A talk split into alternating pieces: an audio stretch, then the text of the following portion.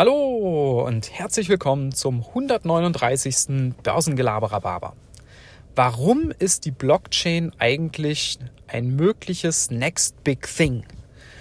Ja, wir haben ja in der letzten Episode über speziell Bitcoin und Kryptowährungen gesprochen. Und in diesem Zusammenhang habe ich auch nochmal drüber nachgedacht, warum ist das eigentlich so, dass diese Kryptowährungen und letztlich aber vielmehr noch die Technologie dahinter, die Blockchain, so viel versprechen, wenn man sich da mal so ein bisschen reinliest und warum viele glauben, dass das unheimlich großes Potenzial hat und man das eben auch mit so riesigen Entwicklungen wie dem Internet vergleichen kann. Und da will ich heute mal so ein paar meiner Gedanken schildern und so wie ich das bisher verstanden habe. Also zunächst mal muss man sich fragen, was ist denn jetzt eigentlich eine Blockchain? Ja, das ist so ein Begriff, den hört man ständig, aber ich glaube, wer hat sich da wirklich schon mal mit beschäftigt? Und wenn man das macht, dann ist das auch erstmal völlig kryptisch. Ja, kryptisch wieder. Da ist wieder die Krypto. Also völlig unverständlich. Wie ich das letztlich verstanden habe, muss man sich Folgendes klar machen. Die Blockchain ist im Prinzip erstmal eine digitale, dezentrale und fälschungssichere Datenbank. So. Das heißt, digital ist, glaube ich, jedem klar. Ja? Dezentral heißt, diese Datenbank ist nicht an einer Stelle gespeichert, sondern die ist an ganz, ganz vielen Stellen dieses Netzwerks, was dahinter steht, an Rechnern auf der ganzen Welt ist die gespeichert. Das heißt aber auch, dass es keinen Vorstand oder keinen Aufsichtsrat, auch keinen Chef von dieser Blockchain gibt, sondern das ist eine dezentrale Datenbank, die letztlich niemand Einzelnes kontrolliert. Und fälschungssicher ist sie eben durch diese Dezentralität auch ein Stück weit, so habe ich es zumindest verstanden, weil sich diese einzelnen Rechner, die in diesem Netzwerk drin sind, eben auch gegenseitig kontrollieren. Das heißt, wenn auf dem einen was geändert wird, weil man da etwas fälschen will und das auf allen anderen aber noch anders gespeichert ist, dann wird das sofort aussortiert. Ja? Also das ist ganz wichtig, dass man das erstmal sich klar macht. Das ist im Prinzip erstmal eine Datenbank. So, und jetzt kann man natürlich auf Basis einer Datenbank alles Mögliche machen. Da kann man jetzt alle möglichen Daten mit speichern, verarbeiten und damit was anstellen. Ich will euch mal ein paar Beispiele nennen, dass es ein bisschen konkreter wird. Der Klassiker ist ja der Bitcoin. Ja, der Bitcoin ist, man sagt mittlerweile, ein digitales Asset, also ein digitaler Wertgegenstand. Das heißt, es ist im Prinzip ein Speicherbaustein in dieser Blockchain und der ist begrenzt. Das heißt, dieses ganze Modell Bitcoin war von vornherein von diesem Erfinder, wo ja nach wie vor keiner weiß, wer das eigentlich ist. Ja, irgend so ein Satoshi Nakamoto, ein japanischer Name, keiner weiß, wer das ist. Anderes Thema, aber Diese Menge von Bitcoins ist begrenzt. Es wird nie mehr als 21 Millionen Bitcoins geben.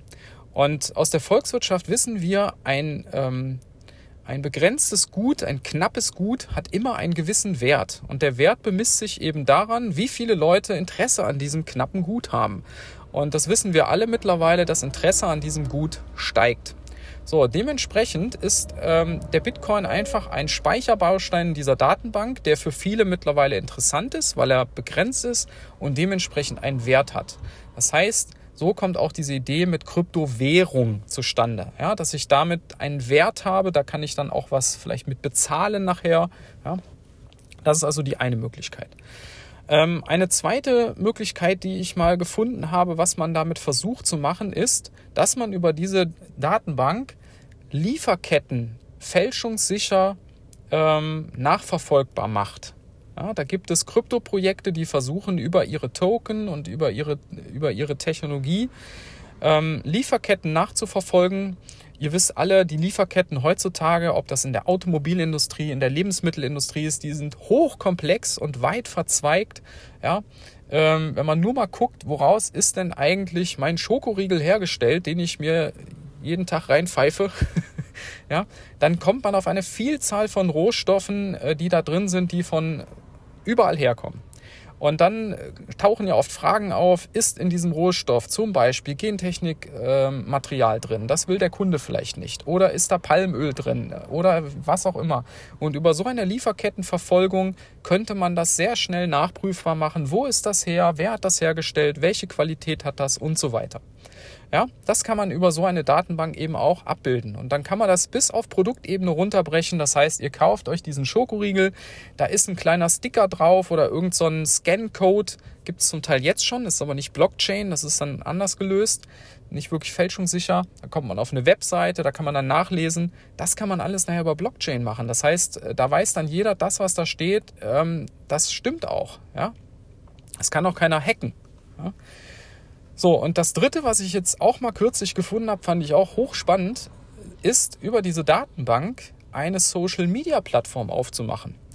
Das heißt, ihr habt dort letztlich, wenn ihr so wollt, ein Krypto-Facebook oder Krypto-Instagram oder Krypto-Twitter, was ihr da aufsetzen könnt, was dezentral ist. Das heißt, das gehört niemandem. Da kann nicht ein Zuckerberg irgendwie entscheiden, ach, wir machen jetzt mal das so und so oder wir verkaufen jetzt mal die Daten an den und den, sondern das ist dezentral gespeichert. Das kontrolliert niemand. Das kann auch niemand diese Daten dann einfach abgreifen und oder fälschen oder was auch immer.